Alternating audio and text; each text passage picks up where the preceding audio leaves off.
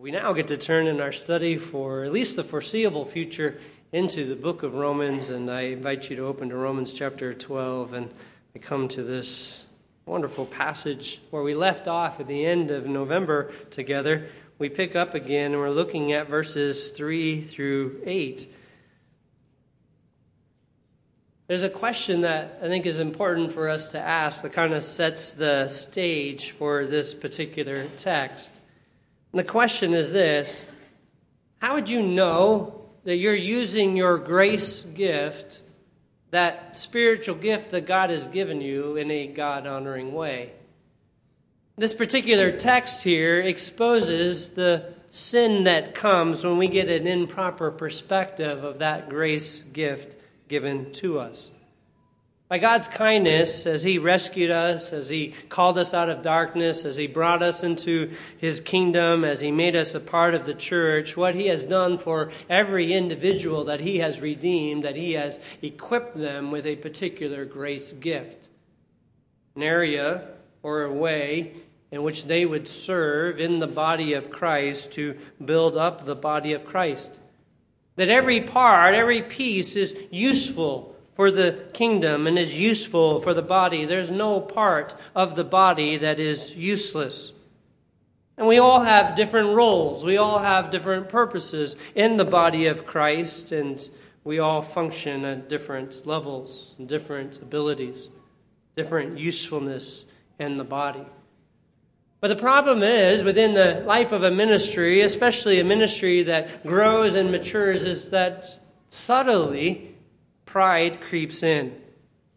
Pride and selfishness begins to creep in to the church, and before we know it, we start to demonstrate that pride and it begins to harm the church.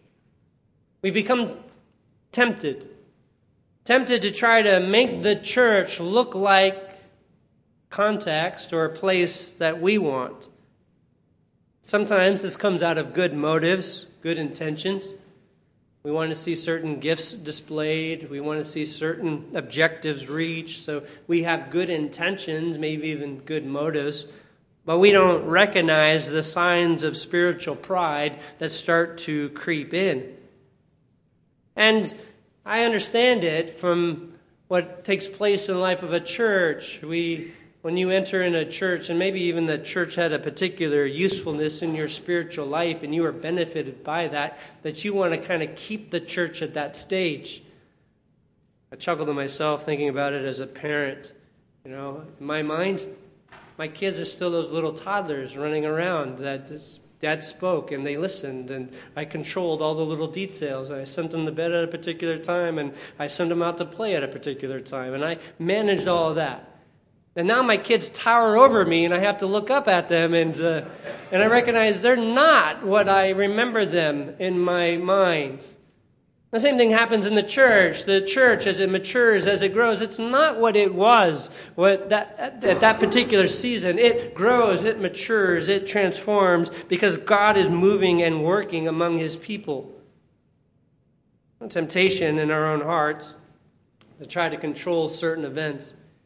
And we don't recognize that what is happening in those moments is a form of pride that says, I've got the right assessment of the church or what should be happening here.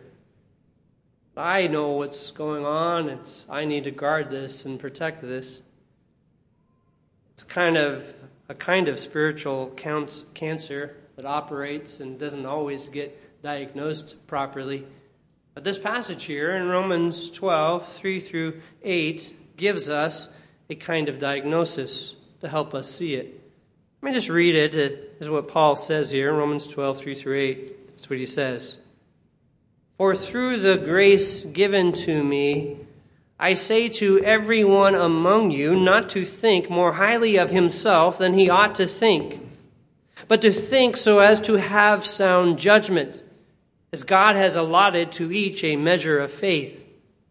For just as we have many members in one body, and all the members do not have the same function, so we, who are many, are one body in Christ and individually members of one another. Since we have gifts that differ according to the grace given to us, each of us is to exercise them accordingly. If prophecy, according to the proportion of his faith. If service, in his serving. He who teaches in his teaching, or he who exhorts in his exhortation. He who gives with liberality. He who leads with diligence. He who shows mercy with cheerfulness. Paul begins to instruct the church here about a proper perspective for how the use of grace gifts operate in the body of Christ. And there's a kind of danger that happens that we begin to analyze the ministry through our particular grace gift. Everyone's measured against us, everyone's measured against the usefulness of our gifts. And before you know it, pride creeps in, self exaltation happens. And the signs become evident when this is happening. How would you know when, when the grace gifts are improperly used or run amok, how would we observe it? Well, it manifested in a few signs. There would be unteachable people, unwilling to respond and be taught from the scriptures. There would be outbursts of anger as you're opposed or even trying to control something. You get angry and pushed back at anyone opposing you. There'd be attempt to manipulate and political jockeying taking place because you want an influence, you want a voice, so you have to manipulate it by politically moving around. Or you might even have thoughts like this in your heart Good thing the church has me, has my gift here, so that my gift can be used. If, if I wasn't here, then this church would be a mess. Wouldn't have this gift. It wouldn't be as teachable. It wouldn't be as merciful. It wouldn't be as kind. It wouldn't be as generous. It wouldn't be as profitable. This church needed my gift. All of these thoughts could easily creep up in the hearts. And Paul, here in this section, warns us of that.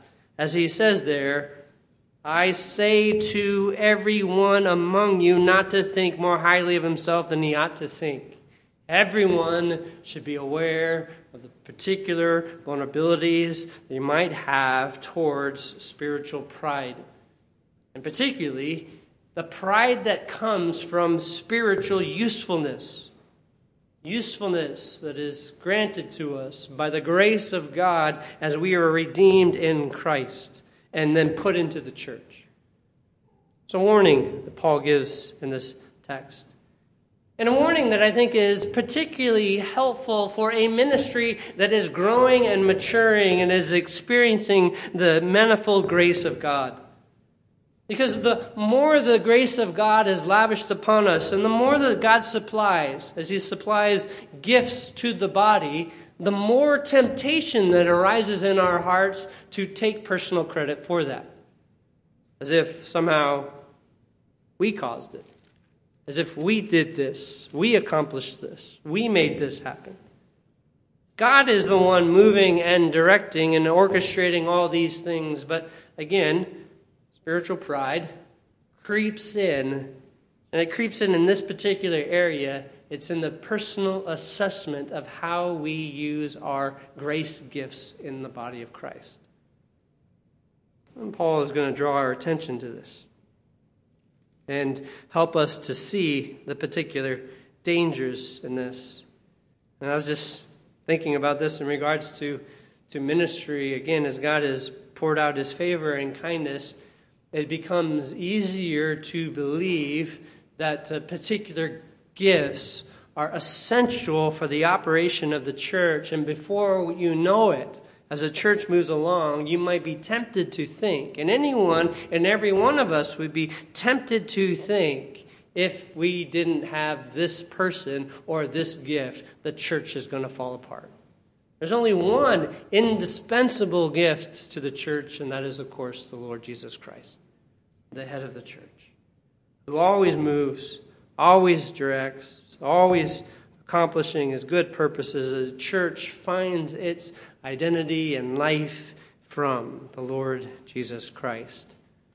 Now, let me just set up again this context, what Paul is doing here. Really, in this flow of thought, verses 3 through 8 is a continuation of what Paul has stated in, in verses 1 and 2.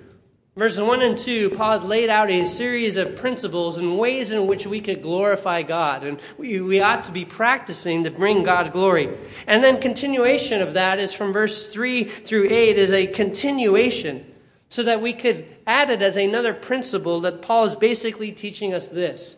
A God glorifying life is manifested in humble service towards one another.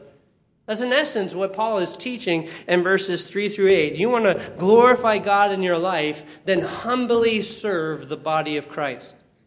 What that gift, that grace that God has given you in your life, which we're going to see more plainly when we look at verses 6 through 8, that whatever that grace gift God has given to you, humbly use it for the service of the body of Christ. This brings glory to God. That, in essence, is the grand lesson that Paul is teaching here. But as Paul says that, he gives us so much more in verses 3 through 8 that I have separated out into another series just to focus primarily on what he is teaching us here about grace gifts, about spiritual gifts. Just a quick little review. What we have seen thus far at the beginning of verse 3 is the pastoral protection that's what he says there in verse 3 For though the grace, or for through the grace given to me, I say to every one of you. What he is saying there is because of the background, the call of ministry I have as an apostle, by this calling into this privileged position, I am speaking to you. So he, he gives us a warning and exhortation here that is to get our attention. And then he draws our attention in verse 3 to the problem of pride and what that would look like. And then lastly, we saw last time we were together the proper perspective. And it's that I want to keep building upon. What do we what kind of perspective ought we to have about our spiritual gifts or about our grace gifts and their operation in the body of Christ? That's what Paul is drawing our attention to. And this is absolutely critical today for a few reasons.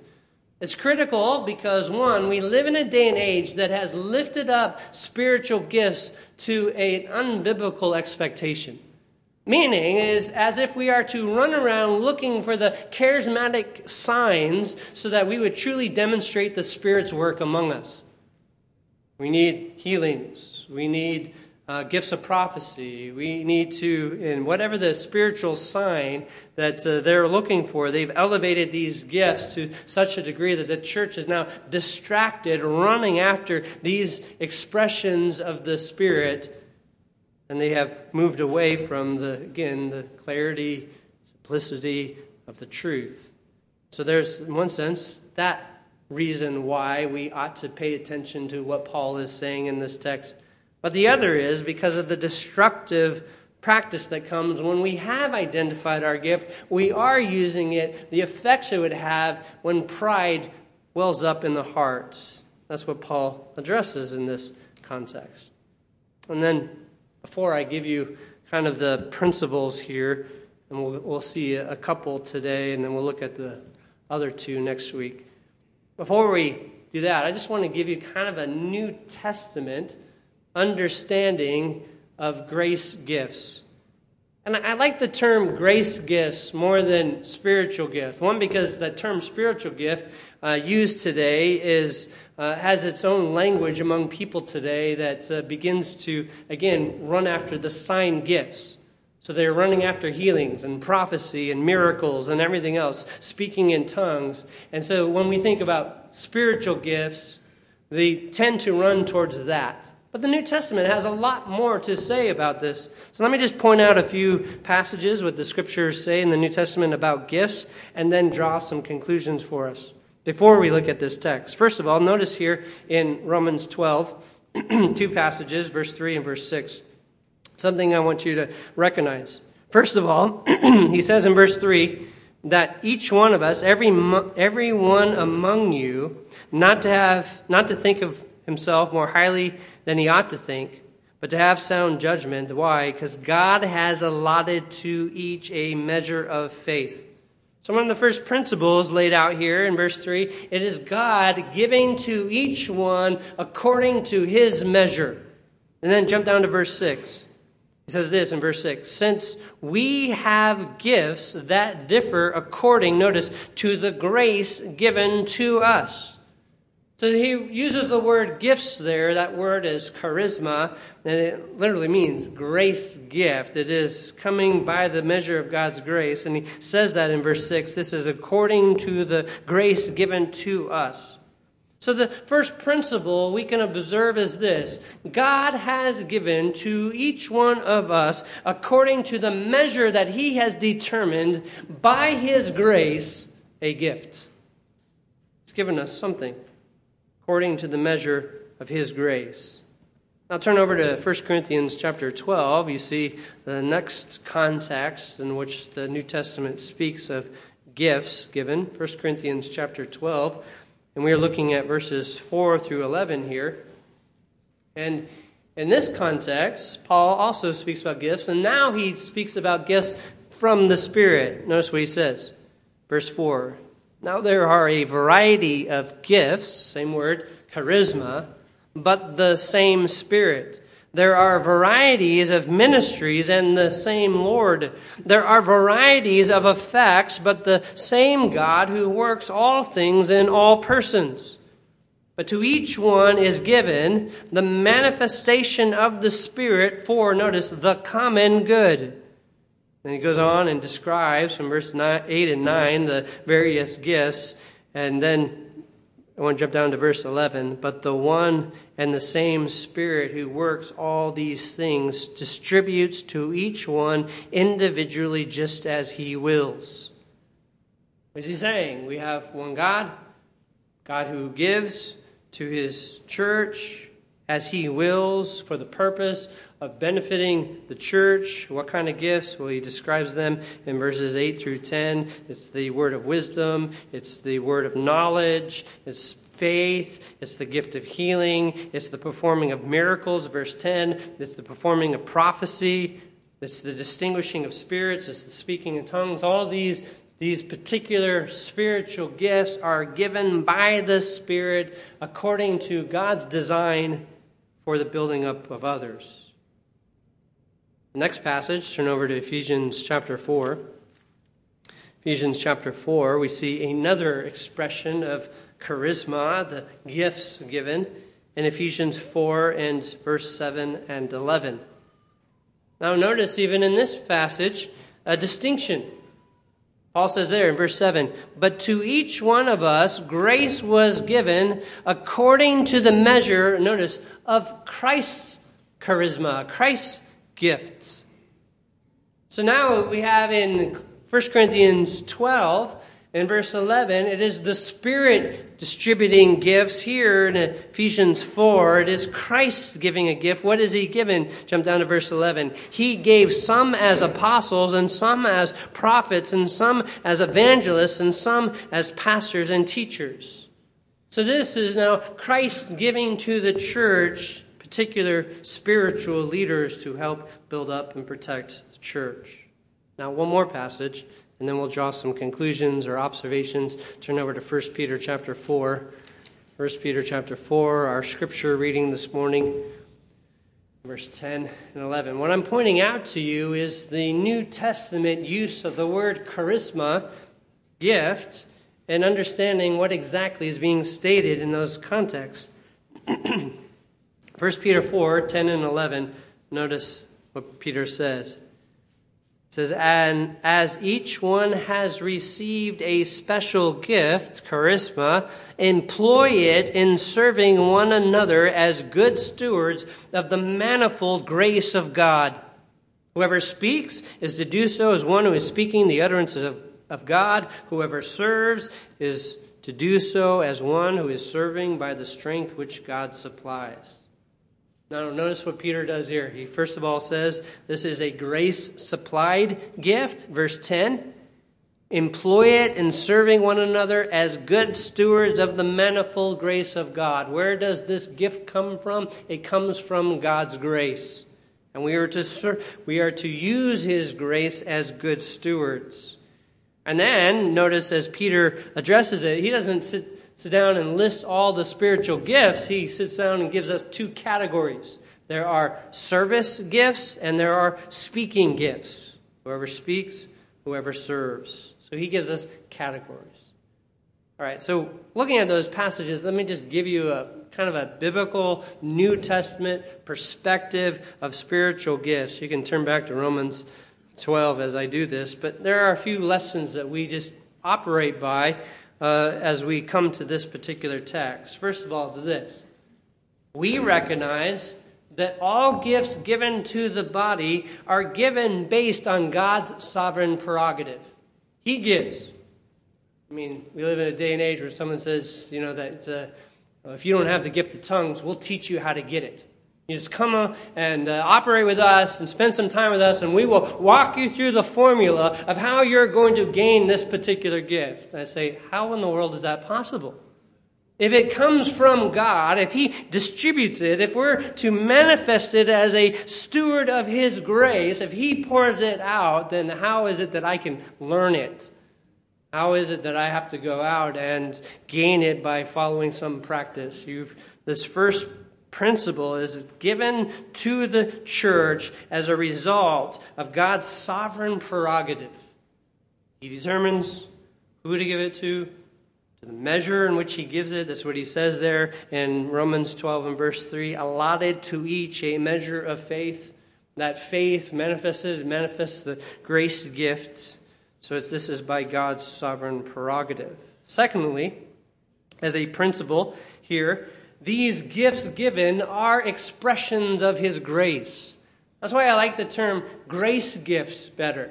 Yeah, they are certainly the Spirit gives, but it's also Christ gives. It is a gift that comes of God's grace. If we're going to talk about usefulness in the body, instead of using the term spiritual gift because of the confusion today, let's just get to the biblical language grace gift. What is it that God, in His gracious demonstration, what has He given to you to use for the church? To build up and to edify the church as expression of His grace. It's unmerited. I love the idea as a grace gift because it is unmerited. We didn't earn it. It's not by some promise within us. He pours this out by His gracious outpouring upon the church. Thirdly, as a kind of principle, laying down a proper perspective of spiritual gifts, we could say this these are given to us for the corporate use, not for personal use. It's not for personal, personal edification, but for corporate transformation. We are to use these gifts as stewards. Again, that's taking that language from 1 Peter 4. And another observation, if we were to full, fully study this out, some of these gifts are temporary, and some of these gifts remain permanent in the church age. I think you could go make the case through 1 Corinthians 12, 4 through 11, that those gifts laid out in 1 Corinthians 12, 4 through 11, were temporary gifts for a period of time as the establishing of the church. But then you have permanent gifts that operate during the church age. And uh, we could wrestle with that down the road somewhere. But if you wanted to uh, study, you can go and listen to Pastor Eric's teaching through 1 Corinthians chapter 12, 4 through 11, and into chapter 13, because chapter 13 demonstrates this truth that these gifts were temporary for the establishing of the church. Fifthly, what we'd recognize again, and here's just by simple op- observation through the passages I read no New Testament passage is exhaustive in explaining all of the grace gifts. Look, even Peter just gives us two categories serving gift, speaking gift. Here in Romans 12, Paul gives us a series of gifts here in, in, in Romans 12, speaking of prophecy, uh, serving, teaching, exhortation, uh, giving, leading, mercy that there's no overlap in all the passages. So there's no one New Testament passage that exhaustively lays out all the gifts.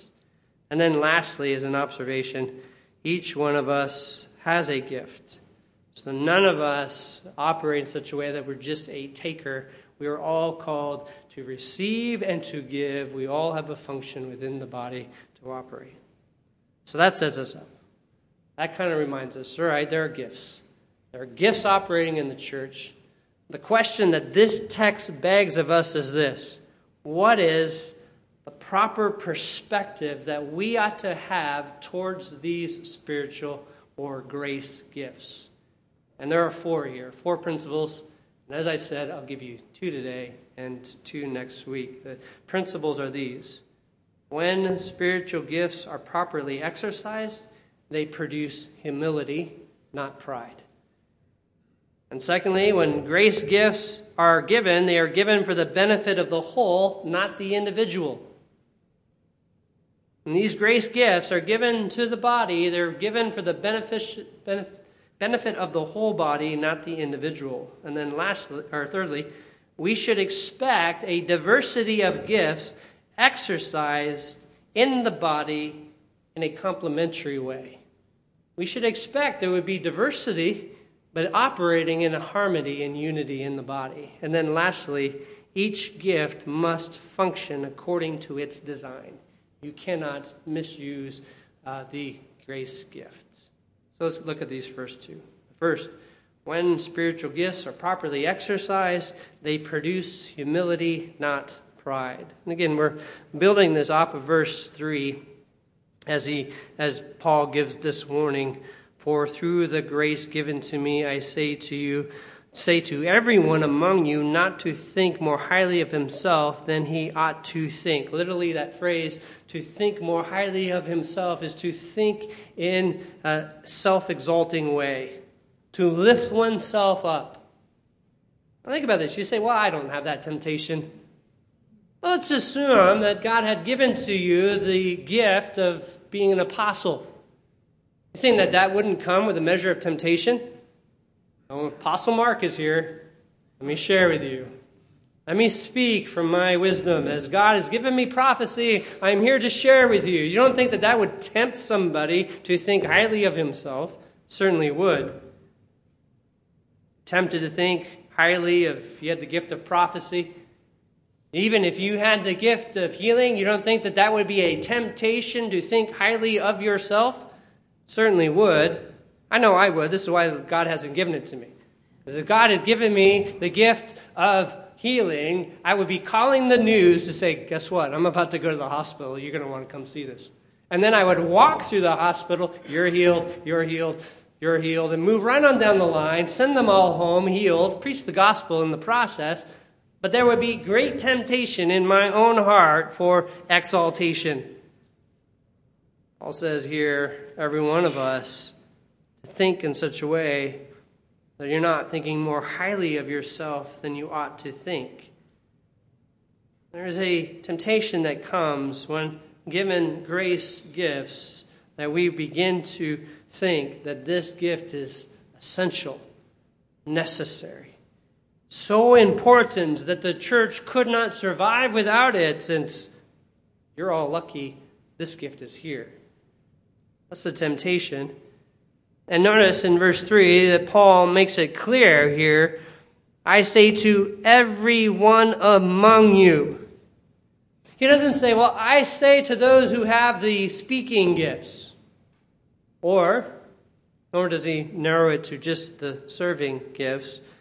He says it to everyone. The older translations of the New American Standard as this, as I say to every man among you. I like the uh, ESV version, I say to everyone among you. The updated version also emphasizes that here. This is the universal temptation that everyone faces.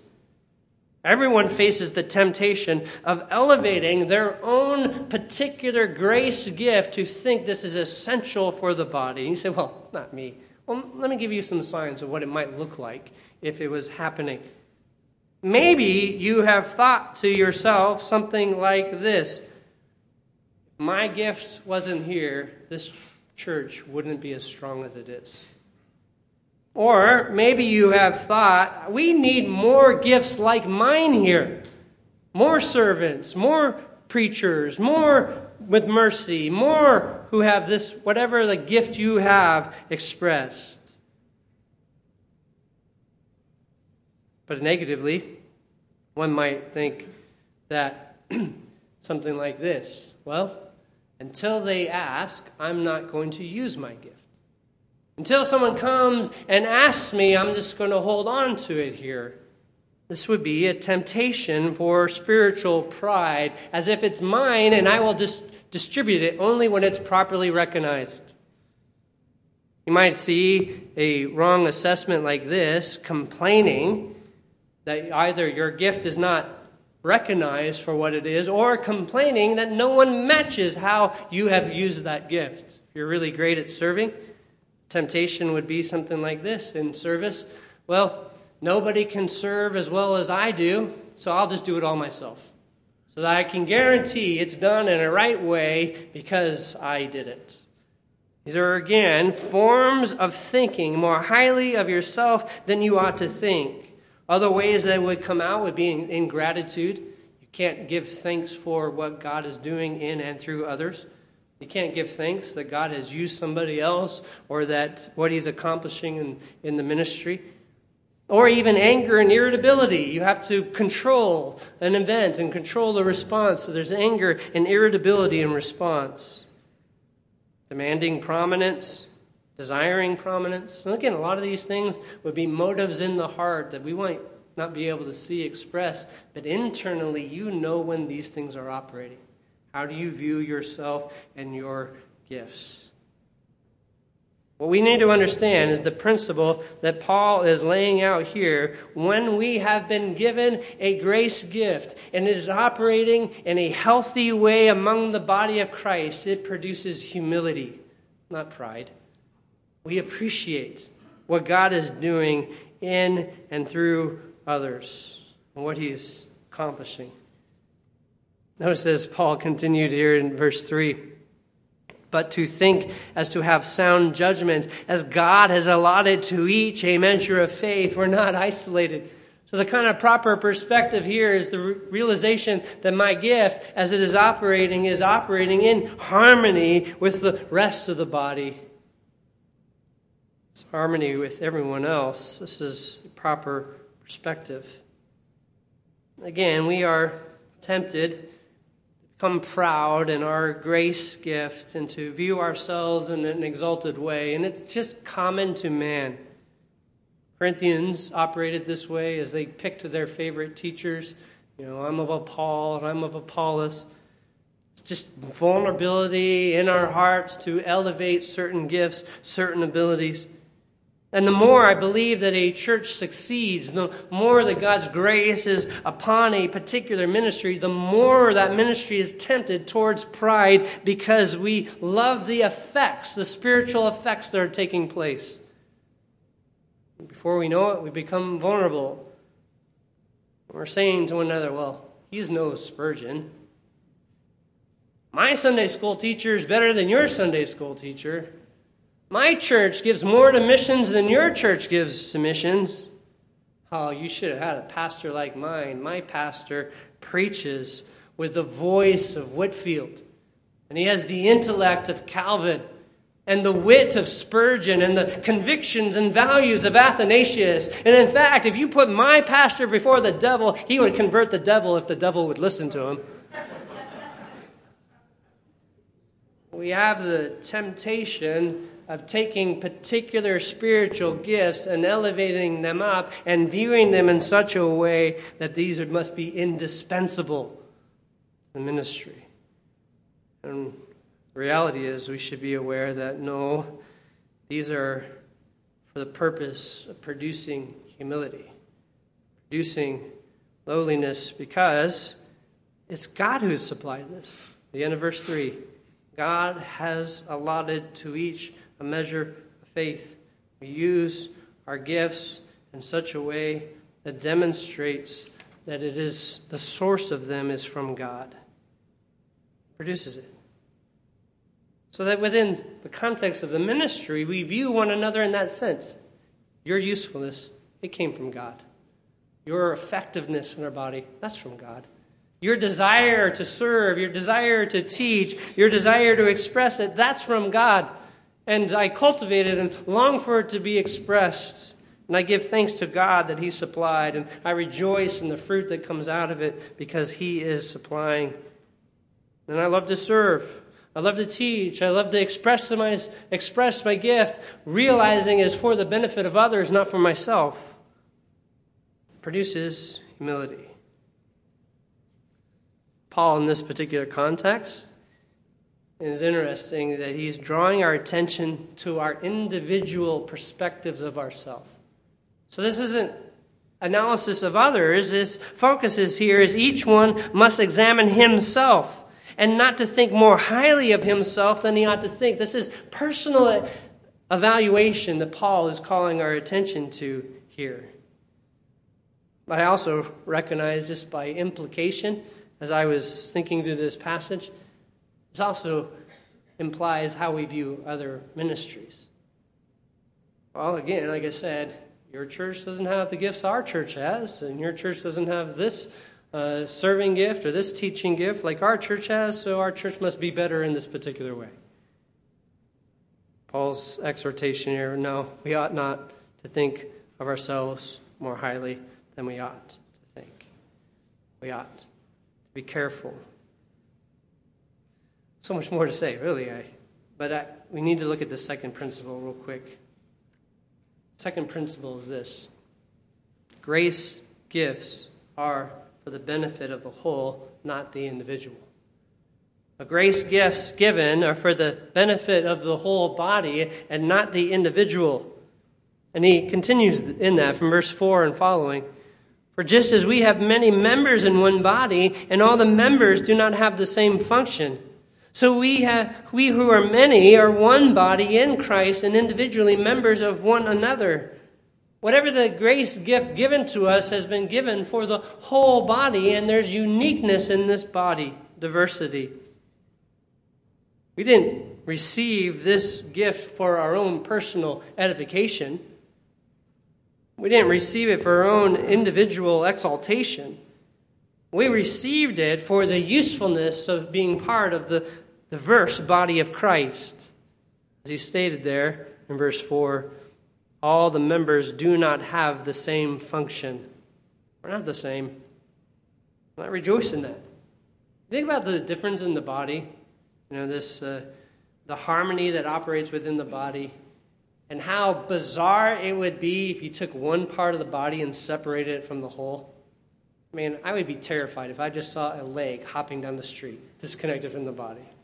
I mean, that's the things of my nightmares be running away from. It's, it's bizarre, it is scary, it is unnatural. The same thing in regards to the spiritual gifts. The spiritual gifts operating disconnected from the body is bizarre, strange, and unnatural. We are, again in verse 4 and 5 here, many members, one body, not having the same function. We are strengthening and helping one another by our operation together. The parts are interconnected. And the emphasis primarily I want to make here is this that you exercise, we exercise our grace gifts for the benefit of others. That's How we should primarily be looking at it. It's not for myself, not for my own good. My own benefit is for you, for your good, for your benefit, for your exaltation, for your usefulness. And again, I was thinking about the hands in the body. A hand is so useful. Do so much with a hand. I can write it, but my I can write with it. I feed myself. I wash my hair. Everything with this hand. And yet, this hand is useless without an arm and without an elbow, and without a shoulder, without all the other parts of the body to help operate by. Same thing in the body of Christ, in the spiritual sense here. Yeah, you might have a great teacher who can communicate the Word of God effectively. But if that great teacher communicating the Word of God effectively it doesn't have people helping to make an environment safe and secure and comfortable to sit in, nobody's listening. You don't have the servants helping set up. You don't have the other gifts operating. And trust me, in a ministry that preaches with clarity from the scriptures, we need a whole lot of people who exercise mercy. That doesn't always come from the pulpit, as it ought. And trust me, we need the demonstrations of God's outpouring of love and affection manifested in the body. So we come to this point in this Second observation what is a proper perspective of spiritual gifts? The first perspective is it should be producing humility, not pride. And if it's producing pride, then I don't have a right perspective of my gift. Second of all, of all, I should recognize this gift isn't for me, it's for everyone else. Whatever it is that I have been given, whatever it is that you have been given, it is for the benefit of others. It should be used. And I'm thankful for that, as the Lord does that in the ministry, uses our gifts to build up and to strengthen one another. When we come back next week, we'll expand on this a little bit more and see the two more perspectives needed. But we should, again, be warned of this the unique temptation that all of us may have to see our gift as indispensable and to believe that somehow that our gift uh, is uh, elevated to such a level that the church would be harmed without it. No, it should be, it's a joy to use this gift to build you up, to strengthen you, and to recognize the many different ways in which the Lord works. We need one another corporately exercising our gifts for the building up of the body. We'll see more of that next week.